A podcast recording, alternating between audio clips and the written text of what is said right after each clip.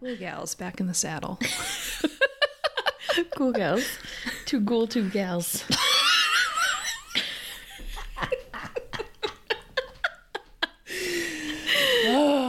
okay. Oh, here we go. Hello and welcome to Ghoul Gals, the podcast that brings you the possibly true stories of weird little creatures and unearthly happenings. Each episode revolves around a different theme. So play a game with us and try to guess that theme before the end of the episode. You can help keep the podcast going by supporting us on Patreon. I'm Cassandra, And I'm Julie. and here we go. All right, so today, this is probably my favorite story in Ghoul Gals history. Oh, wow. I know. We've covered a lot of stories. We really have. okay, so this is called the Kentucky Meat Shower.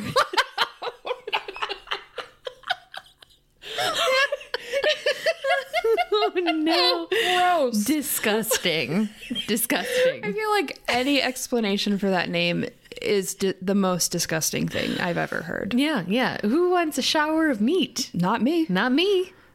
That's two of us. Two out of two. How about you, listener? you into something kind of weird? Um. oh my gosh. All right. Are we? We're ready. I'm ready. Okay, here we go. Between the morning hours of 11 and 12 o'clock, for a period of several minutes on March 3rd, 1876, Oh gosh. Mrs. Crouch, a farmer's wife. Mrs. Crouch. What a story already. I'm just enamored. I love it. Um, Mrs. Crouch, a farmer's wife, was making soap on her porch when she reported seeing meat pieces fall from the sky. Oh my god. Just minding her business, making her soap. Fucking soap, trying to trying to make the world a cleaner place, and then meat starts falling. Oh god, can you imagine if it got in the soap? I can I can imagine it, and I don't like it. um, she said she was forty steps from her house, which is very specific. Wow, yeah. When the meat started to slap the ground, Oh my god. uh, the meat, which looked like beef, it fell all around her. The sky was perfectly clear at the time, and she said it felt like large snowflakes. What? the meat The meat. felt like large felt- snowflakes. Yeah. Which makes me think it touched her. Yeah. um, which is horrific. Yeah. Oh. Yeah. Uh, so, as Scientific American, a magazine at the Oh. time, reported in their 1876 issue, on Friday, March 3rd, 1876, flakes of meat fell over an area 100 yards long and 50 yards wide Damn. near the Kentucky home of Mr. and Mrs. Allen Crouch, not far from the Olympian Springs in the southern Bath County. The sky at the time was cloudless. The flakes were from one to three or four inches square, Oh, which is that's, large. big. How is that how does that feel like snow? That feels to like this the woman? biggest snowflakes I've never Yeah. felt. that- Oh my god. I love how they keep talking about how it's a cloudless sky as though Mm-hmm. like Like where the that matters. well, they're like, it didn't. It's not even rain in normal rain. Where is this coming from?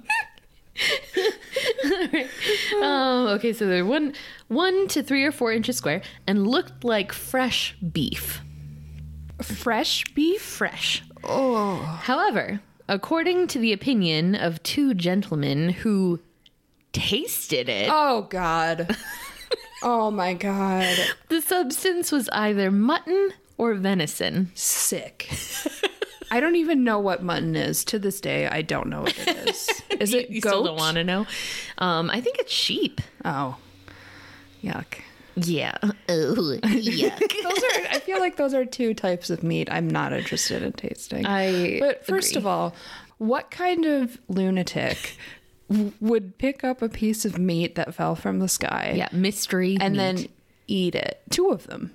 yeah, Two- right. Two, of them did it. Well, I mean, if one of them does that, I'm sure they were trying to one up each other. Like, well, if I'll, I'll eat the I'll eat the meat if you eat the meat. Well, yeah, one of them's probably like, that can't possibly taste like mutton. I think it tastes like venison, you know, like, oh, God. They're fighting. They're Mm-hmm. fighting over it. Uh, so back at the Crouch residence, a Mr. Harrison Gill, whose veracity was described by the New York Times as unquestionable. Wow. He's trustworthy, guys. He's trustworthy. Wow, the times. The Times, even I know this is like widely, like everybody was talking about it at the time. well, I mean, fair enough. I, I would too. yeah, right. We're talking about it now. It's true. It's, it's still this is resounding. It's, it's all over the world. It's so important. Um, Mr. Harrison Gill. He visited the day after the alleged flesh fell. Ew.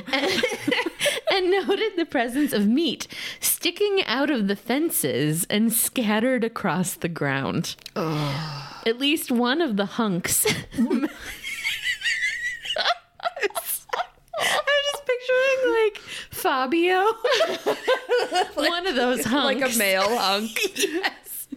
Um. Okay. At least one of the hunks. it got me again. okay. Uh, at least one of the hunks measured. Maybe say chunks. I'll say chunks. Hmm. That'll be better. Okay. At least one of the chunks. me- Sorry, Rachel, but calling him a chunk.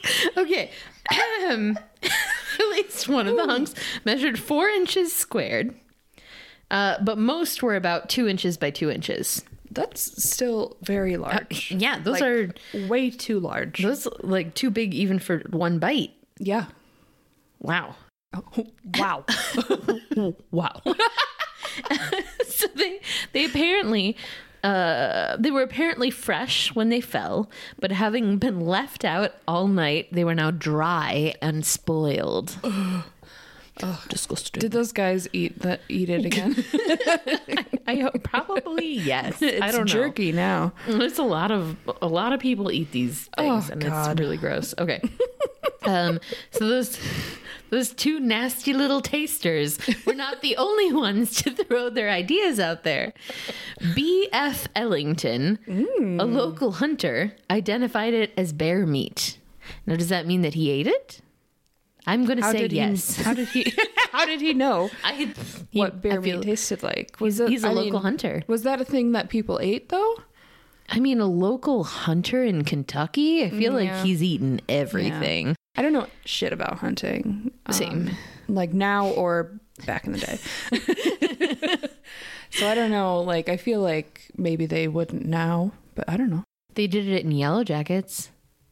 Yeah, but that was a very different. That wasn't hunting. That was a surviving. Yeah. Mm. Yeah. So the first ex- the first explanation came 3 months later when someone called Leopold Brandeis uh, received and analyzed some of the specimens that had been preserved in glycerin. He announced that the meat was not actually meat at all. What? As reported in Scientific American that year, which is, I think this is now the second time that Scientific American has Yeah. described it, Yep. which is fantastic. Uh-huh. Um, they say, uh, at least we have a proper explanation of this much talked of phenomena. It has been comparatively easy to identify the substance and to fix its status. The Kentucky wonder is no more or less than Gnostic. What the hell is that? That's that. I literally wrote, "What the hell is Gnostic?" That's the next line. We're so insane. Get out of my head. Uh, okay, so it's a type of uh, cyanobacteria that forms colonies surrounded by a pr- protective gelatinous envelope. so Gnostic is known to swell up into a translucent jelly-like mass whenever it rains. So it's kind of a dry thing. but where Comes does it, big. where does it come from? and it wasn't. Okay. No, Nature? I'm sorry. Go ahead. I feel like it's probably like a fungusy kind of thing where like maybe like little little bits, little spores, and then they like yeah, but it wasn't raining. oh shit, you got it. We'll talk about we'll talk about that later. I love it. um, I I'm love smarter it. Look than at the you. scientists. Logic. um eh, do, do, do, do, what the uh, okay uh, because it's so inconspicuous when dry for many years people believed that gnostic would float on the breeze until it rained which caused it to fall from the sky like hail oh my god. colorful, colorful nicknames Oh god. such as star jelly, witch's butter, and star slubber. Star slubber. Slubber. What the hell is slubber? I feel like that's not a word. no. Um, oh my god. Star jelly is too cute of a name for what that for is. the gelatinous Which is envelope. Which is butter. it's, it's too dirty of a name. It's super creepy. Yeah. Because either they're eating it or they're making it, and I don't Right. want to. I don't know. Uh, Yeah, what are they making mm. Star it? slubber? Where's the star coming from? Because it's falling from the sky. Oh, I guess I would assume. Okay. But what the he- again? What is slubber? Again, what the hell? um, so those those names were thrown around. oh man, Uh, Brandis identified the Kentucky Gnostic as belonging to a species called Gnostic cranium, which he described as flesh colored. ugh, But if you literally Google it, I know that at the time they did not have Google. But if you Google it, you see that it is not flesh colored at all.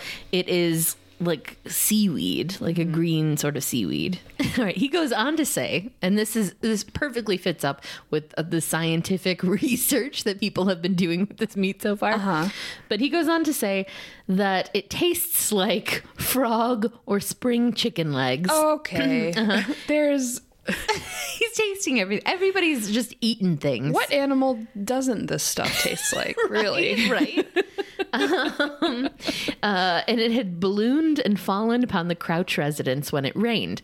This all sounds very plausible, except that it had not rained that day. Ding, ding, ding, ding, ding. Yeah. There you go. Yeah. So, but Brandis, the fool, uh, d- d- didn't. Thank you, thank you. I wrote, I wrote that. Um, but, but Brandis, the fool. I was just. I wasn't expecting it, but also like your delivery of it was so fucking good. Thank you. fool. the fool. so he didn't play a completely useless role in the investigation Really? because he had given a couple of mystery meat samples to experienced uh, histologist and president of the Newark Scientific Association, Dr. A. Mead Edwards, who said it was likely the lung tissue of a human infant or a horse. You could not have chosen two more different things. So this is what he said. He says, quote, the structure of the organ in these two cases being almost identical, What? which feels unbelievable. That to me. can't possibly be true. So not even like human, lung, like grown up human lung. It's specifically infant, lung. Who who did this study, first have of all? no idea. Where are his sources? And think about how small human infant lungs are, Right. And then how huge the lungs of a horse are. right. Like and how that they like, would be the they, same. They need the lungs of a baby are underdeveloped and they Yeah. don't need to be um as strong as a horse who like runs around all the time. right, that's literally all they do. Jesus Christ. In my head, I'm always like, the 1800s were a time of science. but I don't think that's true anymore. I mean, I think it was a time of like trying weird things and writing it down for the Yeah. first time. Yeah. But science, I guess not. Well, yeah. I mean, I guess science is experimenting and guessing and, you know, trying to prove your hypothesis, which is a word I learned in school. Love it. Uh, Um, By eating the meat that Oh, falls from the sky. Horrible. Horrible. oh my God. All right, here we go. Um, another histologist, Dr. J.W.S. Arnold, Jesus. studied the specimens and agreed uh, concluding in the American Journal of Microscopy and Popular Science that they consisted of some kind of animal cartilage and lung tissue. So eventually, seven samples were examined by several scientists who confirmed two to be lung tissue, three to be muscular tissue, two were said to be made of cartilage. Wild. That's gross. So we, we, were- we, we almost have a full animal here. Where did it come from? Can you imagine eating some of that and being like, "Oh, it's okay. It was just mutton. I eat mutton all the time." And then uh, reading in Scientific America later the next month that, um, "Oh, actually, it was um, lung It tissue." was the lung of an infant. God! And suddenly you're the town pariah. Cannibal and pariah. Um, tough, tough. Uh, so, how did these meat pieces fly? Yeah. this is the most important part. Yeah. Okay, so the ti- Scientific American article skeptically passed along one possible explanation. As a postscript of the story, Dr. Edwards relayed a theory of the event passed on to him by Mr. Parker. According to the local people of Kentucky, the meat was probably disgorged by buzzards. Vultures. The vultures. Oh my God. That's right. Okay. Shut up. probably disgorged by buzzards who and this is a quote this is directly from the Uh-huh. article who as is their custom seeing one of their companions disgorge himself immediately followed suit So wait. Are you telling me that vultures are just out there flying around over every highway I've ever been on, uh, throwing up? sometimes Oh my god! and if one of their friends starts to throw up They all do they it. throw up oh my god, which is a very human thing that is a very Uh, human. thing. Mm-hmm. I, I understand it uh ridiculous oh my god! Yeah. So, as to how many buzzards would be required to cover 5,000 square yards with this with disgorged meat or at what height they must have been flying to be invisible was not suggested. Although the height thing Yeah, I mean, there's mean- uh, there have been plenty of times. Just a couple months ago, when we were looking for birds, and you would point out a bird, and I would be like, "Where?" and it's like open sky, and, and you're like, "The bird right there," and I'm like, "I don't see it." so, like, I get that. so we don't have to we won't judge Mrs. Crouch. oh, on that, certainly not. For sure no, not. she probably got some soap in her eyes. Oh no, soap gets in your eyes. soap gets in your eyes. All right. Uh, so, Dr. here we go again with the names. Dr. L.D. Castenbein, Wow. who wrote in an 1876 edition of the Louisville Medical News that the vulture idea was probably the best guess on how this meat flew. Having obtained a sample of his own, Castenbein set fire to it and observed that it smelt distinctly of rancid mutton. Sick. Back to mutton. How does how does he know what that smells like? Right, of rancid mutton. Gross. Um, the only plausible theory. Uh, okay. Oh my God. I forgot. Okay. So he speaks in the most old timey fashion. Yes. Uh, get ready for this. yeah. The only plausible theory explanatory of this anomalous shower appears to me to be that suggested by the old Ohio farmer. The disgorgement of some vultures that were sailing over the spot from their immense height. The particles were scattered by the prevailing wind over the ground, he wrote. The variety of tissue discovered muscular, connective, fatty, structureless, etc. Uh, can be explained only by this theory. So there are two species of vulture found in Kentucky the black vulture and the turkey vulture, both of which are known to projectile vomit their stomach contents away. Uh, as either a defense mechanism or to Oh. make themselves light enough for flight. Oh. So if they eat too much food. Um, Fair. e- Okay. even with these theories, even with these fantastic, believable theories, Mrs. Crouch and her husband believed the event signified a sign from God. Oh, yeah, of course. Yeah. That's, The Kentucky, yeah.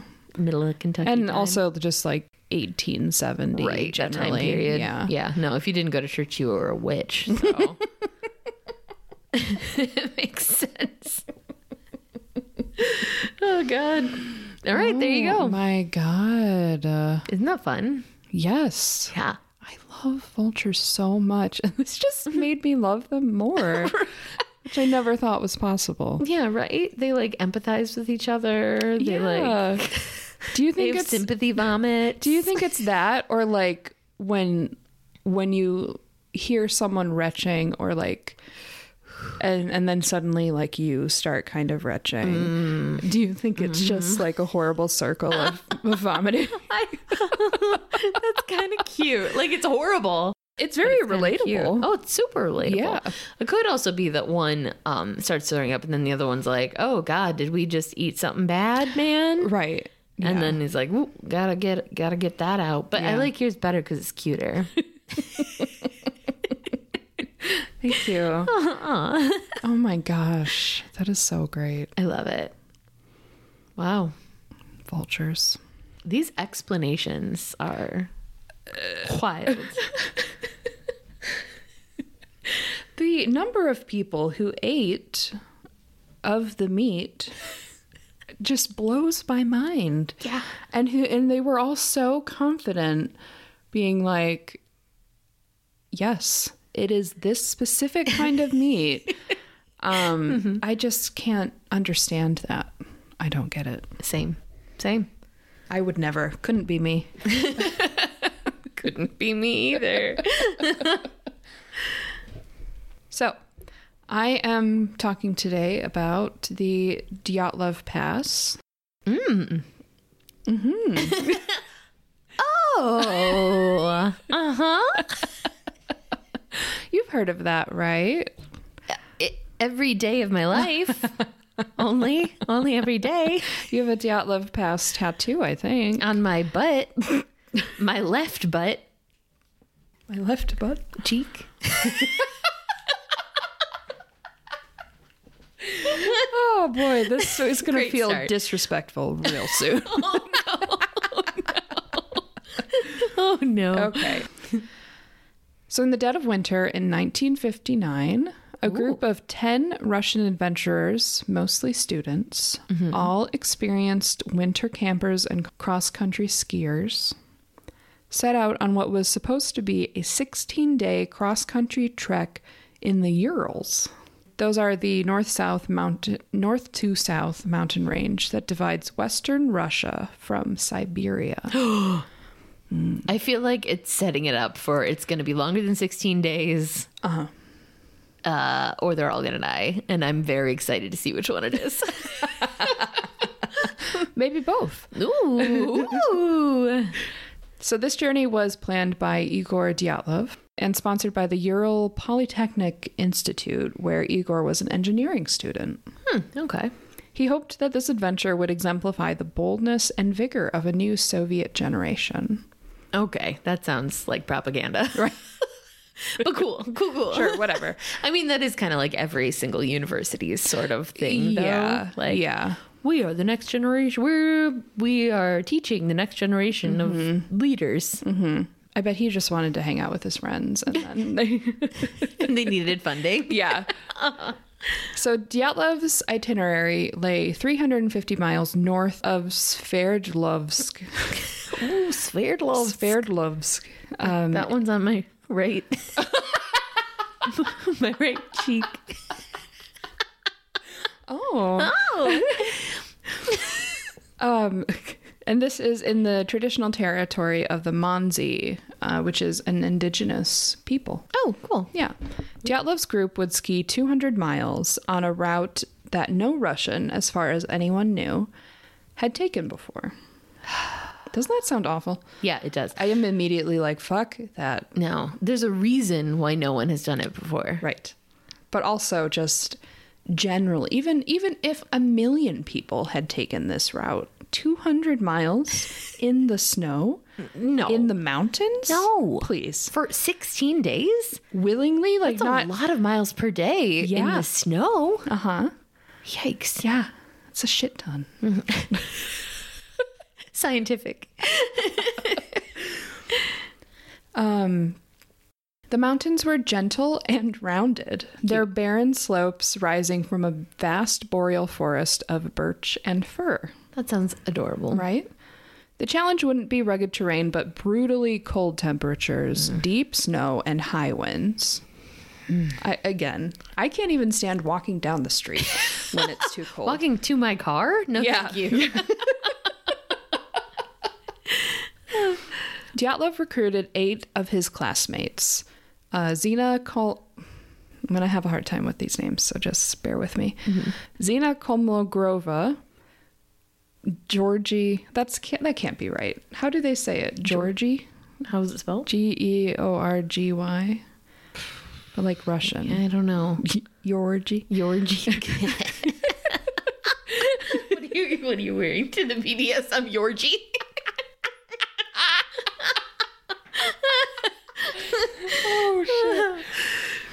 I don't know. Okay, Georgie Krivinashenko. I'm so sorry. I did write out like how to pronounce these names, but it's just mm-hmm, my still tongue. My tongue impossible. does not work. Ru- Ru- Rustern Slobodin, Nikolai Thibaut Brino, Tibo Brino. Yuri Yudin, Yuri Durashenko, and Alexander Kul- Kulavatov. Kulavatov. Kulavatov. Wow. So it's men and women? Mm-hmm. Nice. The youngest of the group at 20 was Luda Dibinina. Luda. Luda. On a previous wilderness outing, Dibinina had had been accidentally shot by a hunter and survived. Oh my gosh. quite cheerfully, apparently. Um, and then she went on a 50 mile journey back to civilization and What? was fine and excited to go on this trip. with a gun with a gunshot? Mm-hmm. Oh my gosh. Yeah. All right. No. I these these people are tough. Yeah, I mean, they are Russian, Soviet Russian. So, a couple days before the group was due to set off, the UPI administration unexpectedly added a new member, much older than the others and largely unknown to them. His name was Semyon Zolotarev, Tareva, Tarev, whatever. um, it'll it'll do. A 37-year-old veteran of the Second World War with an old-fashioned mustache, stainless steel crowns on his teeth, and tattoos. Doesn't he sound First of all, he sounds hot. right? I immediately was like, "Oh my god!" Oh, uh, but he also sounds mysterious in a bad way. Yes, yeah, it could go either way. It really could go either way. Like yeah. he could be your daddy or he could be your killer. There's no in between. so earlier. Sorry, no, it's okay. earlier I said um, I was like talking about something at work, and we were like, it's like dad, and I I meant to say, like something like dad ish, but I was like, yeah, it's kind of daddy. and then my coworker was like, yeah, daddy, and we were like laughing, and it was fantastic. I don't remember why that would have come up, but it was very fun. I love it. Anyway, sorry. Uh, so the party left Sverdlovsk by train on January 23rd. Several of them hid under seats to avoid buying tickets. Nice. They kept journals of their journey, uh, writing of things common to young people like falling in love, kissing, movies, their friendships, their families, and their homes. That's cute. Yeah, one of them wrote a letter to their parents and asked if the cow had given given birth yet. right. This is so. I know it, it's innocent the most and sweet. tragic group of people Oh, God. you could imagine. Oh no, what's gonna happen? By all accounts, the group got along beautifully, even though two of them had previously dated. Nice. Yeah. Drama. So there's a little bit of drama, but I don't think a lot. After two days on trains, the party reached Ivdel, a remote town with a Stalin era prison camp that by then held mostly criminals. Yikes. Mostly criminals. I mean, probably some political prisoners and stuff too. Okay. all Yeah, right. I'm yeah. like, if they're not criminals, why are they in there? But okay. That's true for any prison. That, Uh, that's okay. Yeah. You're right. You're right. When you're right, you're right. From there, the group traveled another day by bus, and then in the back of a woodcutter's truck, and finally by ski, guided by a horse drawn sleigh. right? They slept in an abandoned logging camp called Second Northern. There, Yuri Yudin had a flare up of sciatica.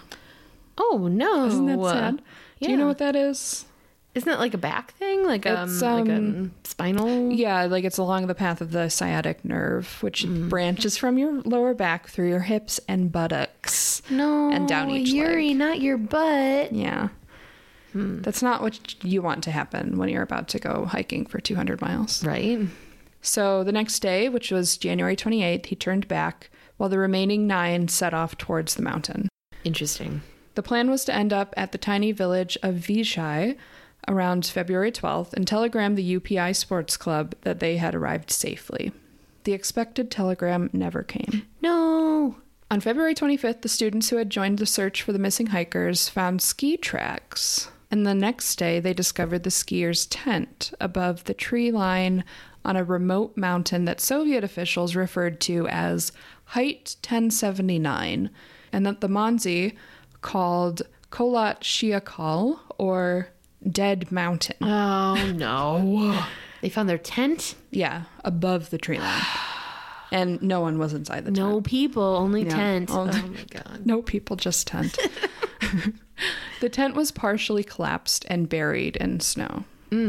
After digging it out, the search party saw that the tent appeared to have been deliberately slashed in several places.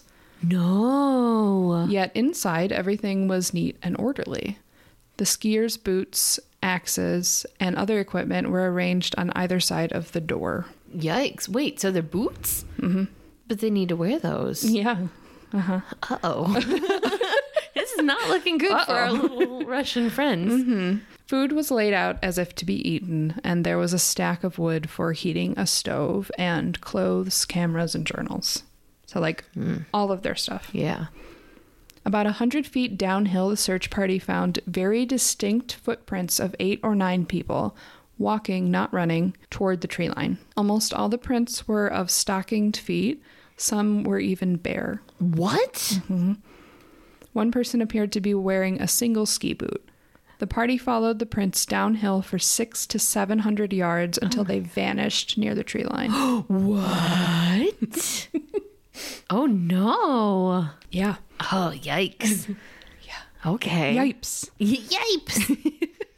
The next morning, searchers found the bodies of Krivonishenko and Doroshenko under a tall cedar tree at the edge of the forest. Oh, no. They were lying next to a dead fire wearing only underwear. what? 12 to 15 feet up the tree were some recently broken branches, and on the trunk, bits of skin and torn clothes were found. Oh no. Yeah. Uh, was They were trying to get trying to find their way back, maybe. Maybe, Oh, yeah. guys. Oh no. Later that day, a search party discovered the bodies of Dyatlov and Kolmogorova. Both were, far- both were farther up the slope, facing in the direction of the tent, their fists tightly clenched. They seemed to have been trying to get back there. The four bodies were autopsied, um, while the search for others continued. The medical examiner found that Krivonishenko had blackened fingers and third degree burns on a shin and a foot. What? Wait, blackened fingers like cold from too cold frostbite, or Yeah. from like a burn. So he's burned, but also frozen. Mm-hmm. This is weird. This is This is weird. real weird. This is real weird. Huh. Inside his mouth was a chunk of flesh that he had bitten off his right hand. Oh my! What? Yeah, Self cannibalism? Mm-hmm. Maybe. maybe. I mean, yeah, when I read that, I assumed it was a chunk of flesh from his cheek Yeah. or something. like- but no, it's from his hand. yeah. Yeah. Yikes. Um, Doroshenko's body had burned hair on one side of the head and a charred sock. What? All of the bodies were covered with bruises, abrasions, scratches, and cuts. as was the body of Slobodin, which was discovered a few days later. Oh my God. Yeah. Like Dyatlov and Kolmogorova, Slobodin was on the slope leading back to the tent with a sock on one foot and a felt bootie on the other. His autopsy noted a minor fracture to his skull. What? What is going on? Some of them are like burned from what? How? But isn't it so upsetting? It is really I'm upsetting. really sorry. Yours was so fun and mine was so sad. This is stressful. By now, a homicide investigation was underway, led by a prosecutor in his mid 30s named Lev Ivanov. The tent and its contents were helicoptered out of the mountains and set up again inside a police station. This led to a key discovery. A seamstress who came to the station to do a uniform fitting happened to notice that the slashes in the tent had been made from the inside.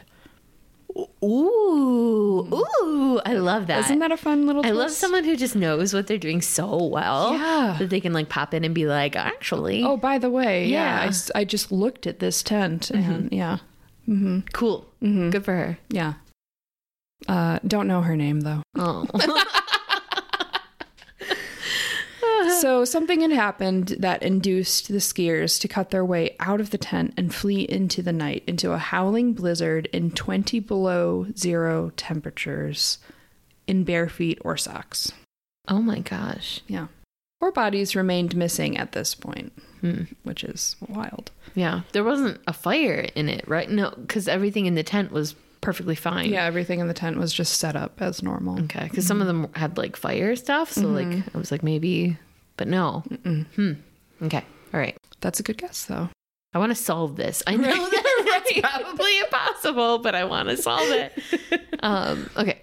Well, I do have lots of theories about what happened. So, um, I mean, not my personal theories, but so um, we'll have to to talk about what you think is the truth. Cool. Four bodies remained missing. In early May, when the snow began to melt, a Monzi hunter and his dog came across the remains of a makeshift snow den in the woods 250 feet from the cedar tree.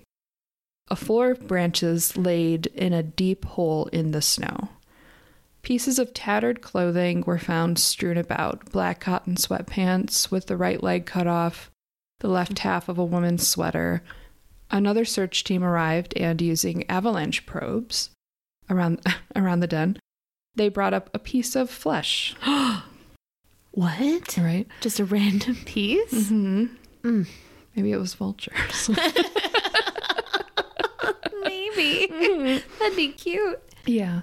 Excavation un- uncovered the four remaining victims lying together in a rocky stream bed under at least 10 feet of snow. Oh my gosh. Oh no. Mm-hmm. The autopsies revealed catastrophic injuries to three of them.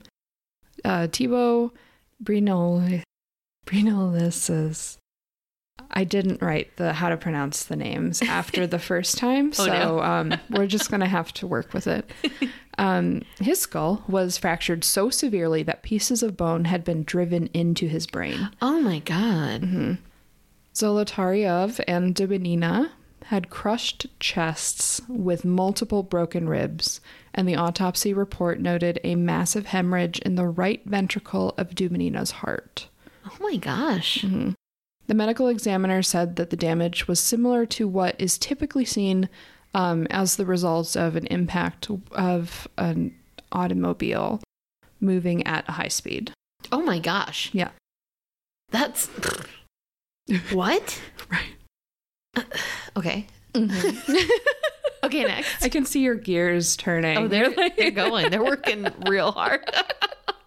Solitaryov's body was missing its eyes. What? Dubinina's body was missing its eyes, tongue, and part of the upper lip. Oh my god. I don't what? Yeah, Mm. you never like hearing that. no.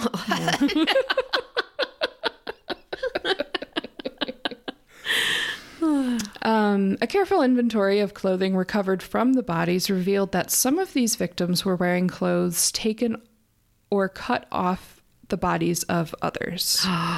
and a laboratory found that several items emitted unnaturally high levels of radiation. what? Right. Right? Didn't expect that. Yeah. A radiological expert testified that because the bodies had been exposed to running water for months, these levels of radiation must originally have been many times greater. I can't. Okay. There's just so much There's going so on. much going on. Mm-hmm. Yeah. It's so true. So these guys lived longer than the other people. Yes. The people Um, who were discovered first died before the other ones, and then the other ones, I guess, found each other Mm-hmm. or ended up together somehow and um, tried to survive on their own. And three out of the four had catastrophic injuries. Mm-hmm. That last one. Yeah. Okay. On May 28th, Ivanov abruptly closed the investigation. His the um, homicide. Hmm? Yeah, but investigation. what? like, it feels like they didn't come up with an answer. But I mean, I guess if they're all dead. Right. Yeah. Right. Huh. Um, his role was to determine whether a crime had been committed, not to clarify what had happened. and he concluded that homicide was not a factor. Ivanov ended his report with a non explanation that has bedeviled Dyatlov researchers ever since. Bedeviled. Um, he said, quote, It should be concluded that the cause of the hiker's demise was an overwhelming force, which they were not able to overcome. End quote. okay. Yeah. Yeah, no- sure. No shit. okay, so that's kind of the end of the story. Okay. Um, but now I have some, how many? One, two, three, four hypotheses about cool. what happened. Cool. Cool. So the first one is called Fireballs in the Sky. I'm sorry. what? In my wildest dreams, I would not have come up with that. Oh man, yeah, it's great. Um, so it was reported that eyewitnesses in the northern Urals, I hope I'm saying that right, because if I'm not, then I'm embarrassed. Um, they saw fast moving balls of fire in the night sky around the time of the Dyatlov Pass incident. It has been suggested that these were Soviet missile or rocket tests. Oh no. Yeah. Okay. But another fe- another theory I've got a lot of feelings.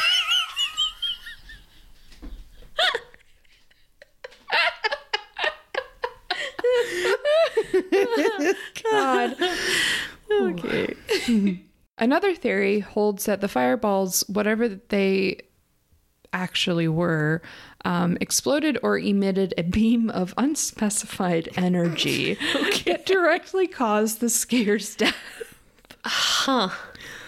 I'm okay. Right. So I'm like, no, but I'm also like, maybe. Maybe. I don't know. I mean, because the fire, because some of them had fire, that had burns, Mm-hmm. and then some of them had radioactive stuff. Yeah. So, like a man made, but you'd think that there would be wreckage. fa- Well, uh, like, because the snow is so deep that they would have Right. to check all of that space because they were, what, 10 feet under the ground? And they didn't get find. Um, They didn't get found immediately. Yeah. So, So true. Yeah. Interesting. Okay. Um, so that theory was proposed 31 years after the fact. Wow. Which is weird. um, and it was proposed by none other than Lev Ivanov himself. Interesting. He's back. He's better. Ivanov's fireball. I almost said fury again. I don't know what's wrong with me. Ivanov's fireball theory presupposes that the reported sightings match up with the actual date of the incident, s- um, the 2nd of February, an assumption that has been challenged by another author, Russian mountaineer Evgeny Buyanov, um, who says he found no verifiable reports or of unidentified flying objects in the Urals on those dates. Okay. So it sounds like uh, Ivanov is just pulling this out of his ass. I would too. I mean, I'm stumped. Yeah. Did you ever watch? y- Yeah, The Staircase. So it's like about that man who Oh, yes, I did. maybe Yeah, killed his pushed- wife. Killed his wife, Mm-hmm. but it seems like probably yes. Um, but one of the theories was like an owl flew into the house. Oh my god. like spook like and then she kept following and hitting her head over and over again. Which is not funny. No, I'm sorry. no. it's not funny. It's not funny at all. But the theory is funny. Yeah. And picturing someone falling down the stairs and not being able to stop is kind of funny. is yeah, I like because I'm- when people fall, it, I find it funny as long as they're okay. And this in particular, I'm picturing as a cartoon. Yeah, oh, yeah. I mean, like you an know. owl coming in and attacking someone. Yeah. Oh, Okay. gosh. Anyway, sorry. Um. Yes. Yeah. Um, mm-mm. so before Ivanov's 1990 article came out, the predominant explanations for the Dyatlov deaths focused on straightforward natural causes, either avalanche or animal attack, for example. Or secret government activity, such as a military or KGB operation, the skiers unknowingly stumbled upon. Ooh. I mean, yeah. If people don't usually go through there, Yeah. that's a good place to put your secret organization. Right. Hmm. Despite the declassification and release of the case files in the intervening years, the contents of which were eventually published online, Hmm.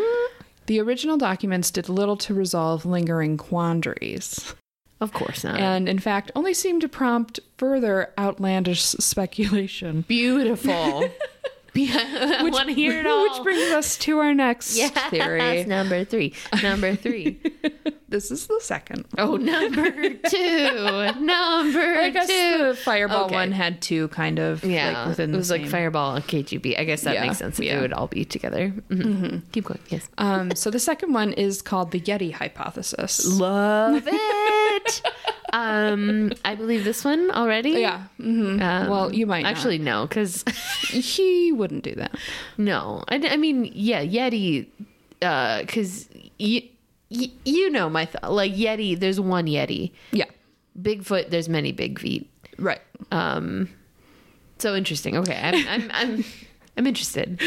So um, the most outlandish hypothesis to date was that proposed in a June 2014 Discovery Channel documentary. Love the I air did quotes. air quotes there.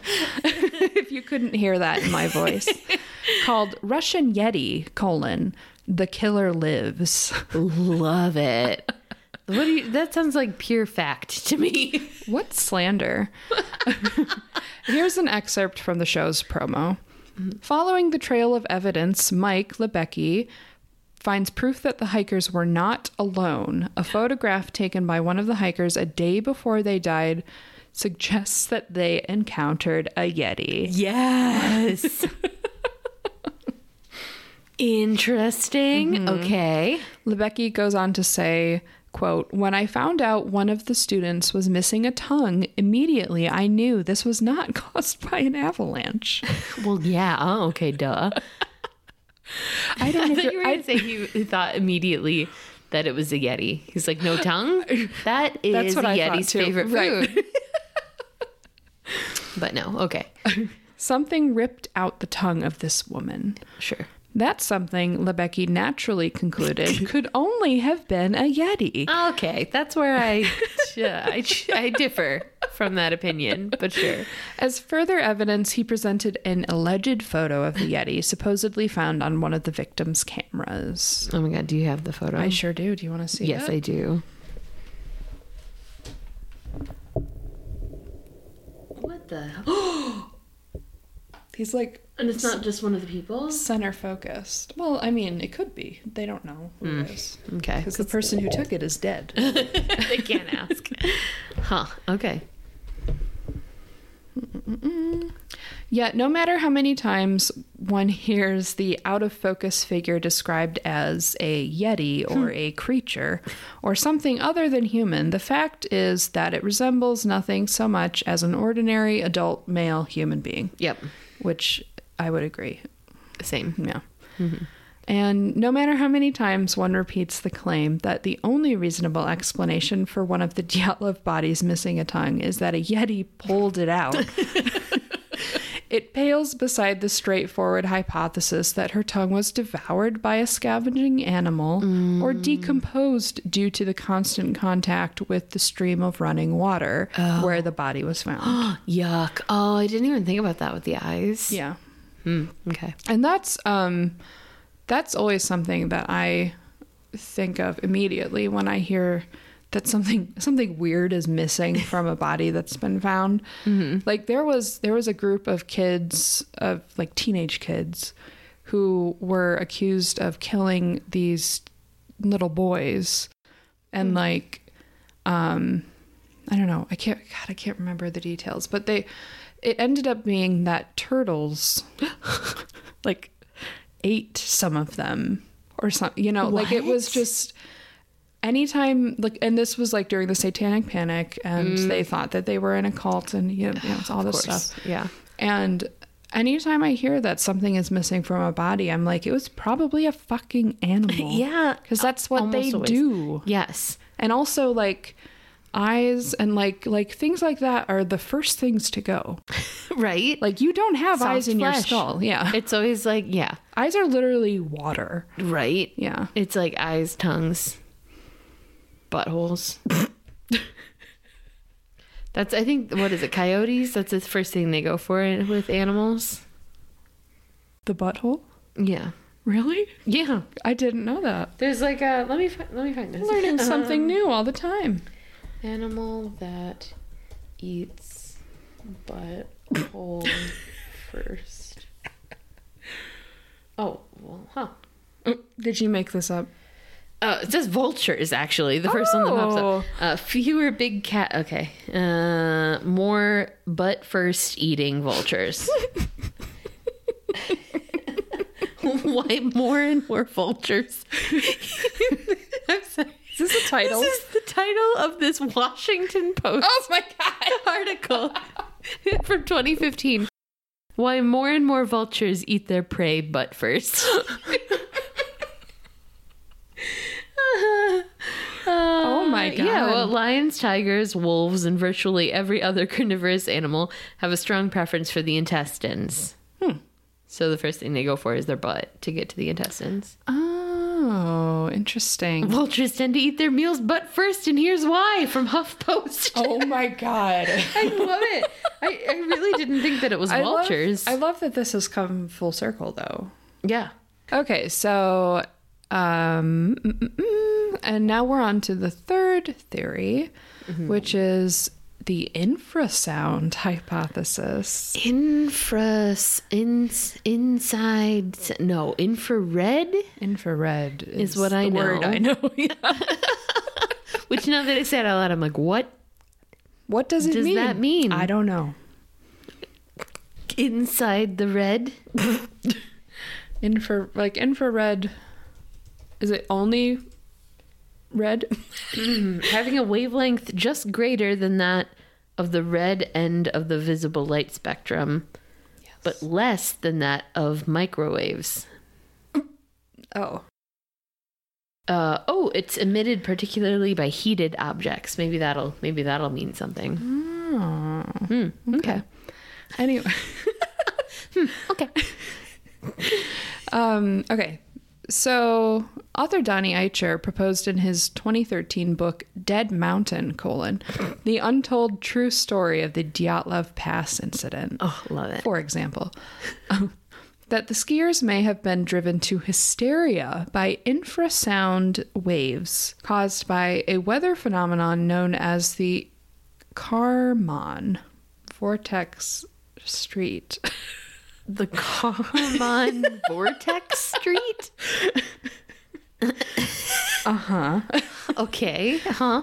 I don't. Um, in simplest terms, a Kármán vortex street is an oscillating pattern that emerges when a fluid or gas, in this instance, wind, flows around a suitably shaped object, in this instance, a topographical feature, the mountain. Okay. I'm with you. I'm with you. Uh-huh. When they occur on such a large scale, these wind patterns can theoretically generate very low frequency sound waves. Hmm. that have been blamed for harmful physiological and psychological symptoms in human beings. Oh no! So it's a real thing. Wow. Yes. Mm-hmm. Yeah, it's not just some guy talking. According to a 2001 review of the medical literature by the National Institute of Environmental Health Sciences, such symptoms range from annoyance to fatigue to nausea. Okay. Which, uh, you know, that's not really what's come up in this case. True. Um, Eicher agrees, I'm sorry, Eicher argues that just such a phenomenon may have occurred under extremely high wind conditions on the mountain the night of the incident. The resulting bombardment of the skiers by infrasound waves induced severe panic and caused them to flee the safety of their tent and meet their deaths. Okay. Okay. Yeah. Okay. Sure. I'm yeah, like I'm I'm I believe that like it, it makes sense to me, I guess this theory, but I don't believe that it's correct. Yeah. I mean, yeah, because you know, you need a theory where like everybody could have the same sort of like issue at the exact same time, Right. To like run out Right. with no shoes on and stuff. Um, it's like mass hysteria. Yeah. So okay, Yeah.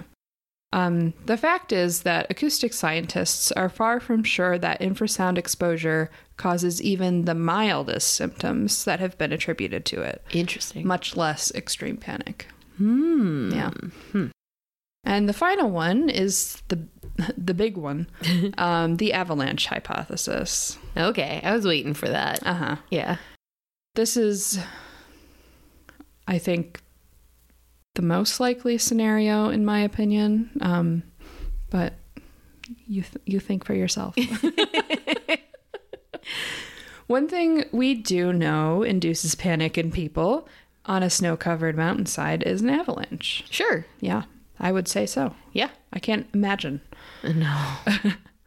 And while the number of skiers and hikers known to have been killed by infrasound waves to date is zero, Sassy.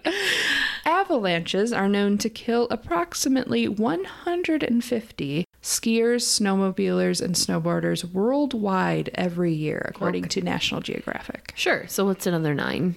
Seven? Eight? How many people were there? oh no. Uh, they started out with 10 and ended up with 9 because Okay. the one caught got uh, sciatica. oh yeah. then Okay. had So to leave. nine. Okay. I Yeah. feel good. Yeah. Good. Good for me.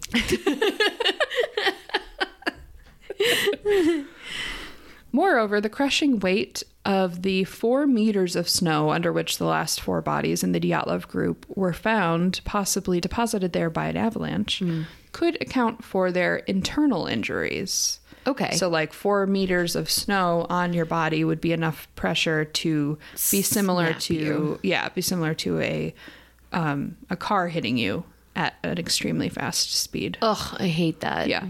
According to meteorological data compiled by Evgeny Buyanov, temperatures in the vicinity of the skiers campsite uh, dropped precipitously from minus 11 degrees Celsius to as low as minus 25 degrees Celsius on the night of February 1st. Wind speeds are estimated to have reached between 8 and 16 meters per second Oh my gosh. with gusts likely even higher. woof. Yeah. Without adequate protection, frostbite, hypothermia, and death are virtually guaranteed under such conditions Oh my god. and within a very short period of time. wow. Autopsy reports say the proximate cause of death of all but one of the Dyatlov victims, even those who suffered internal trauma, was hypothermia.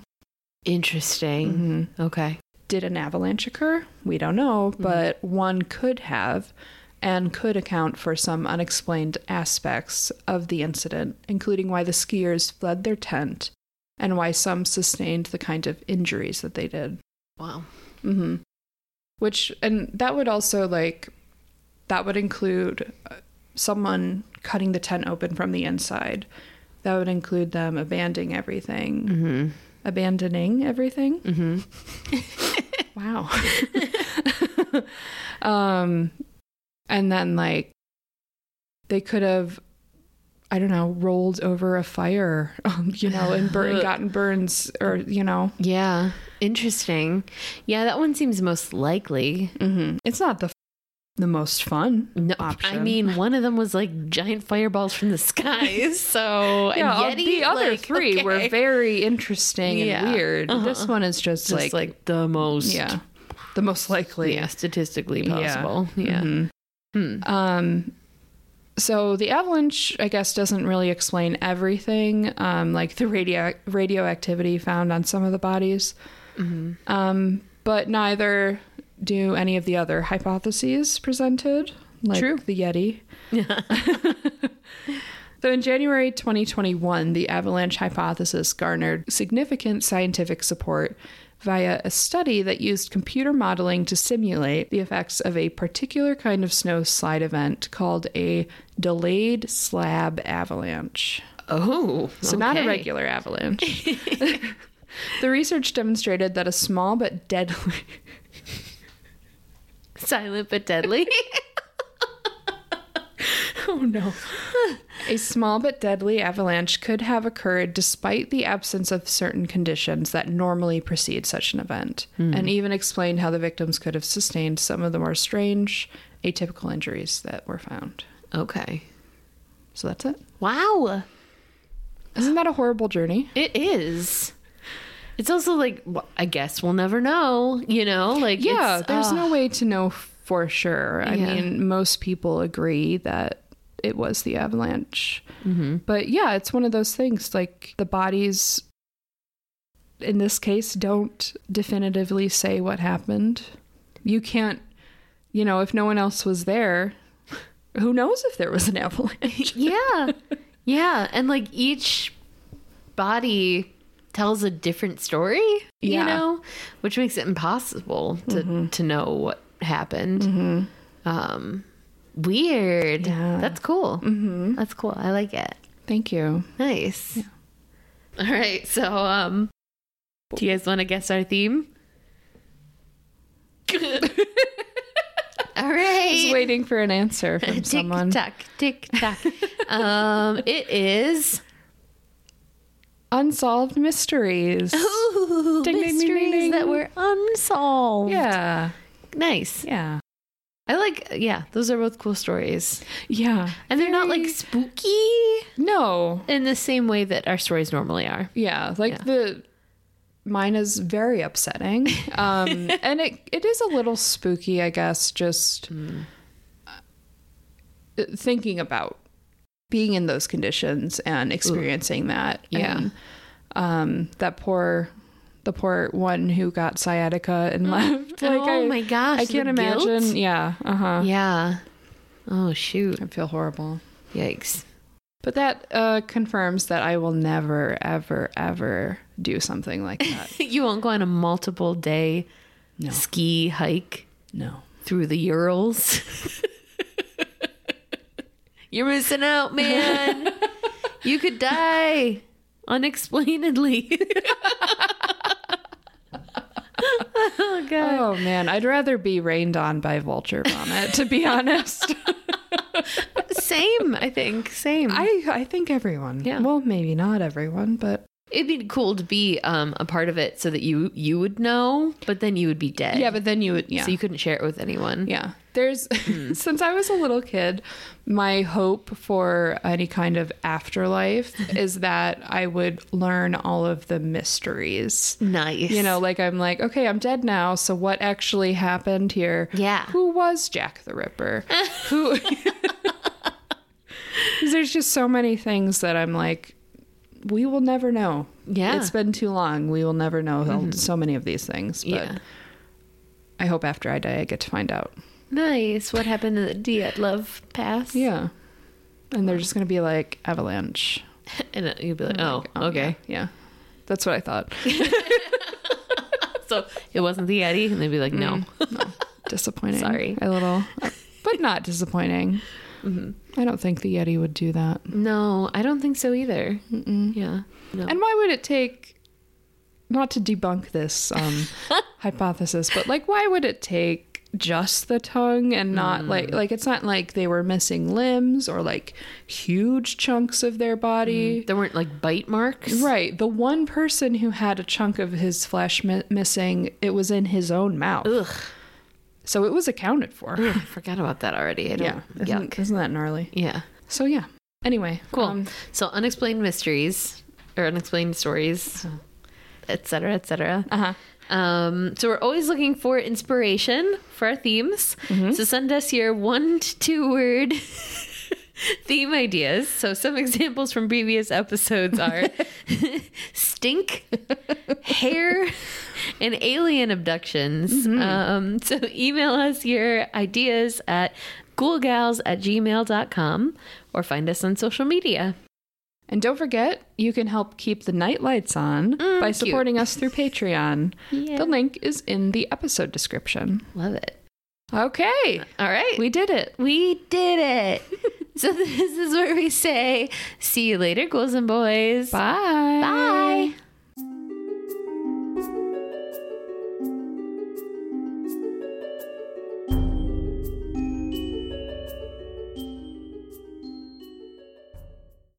Back to the sad story.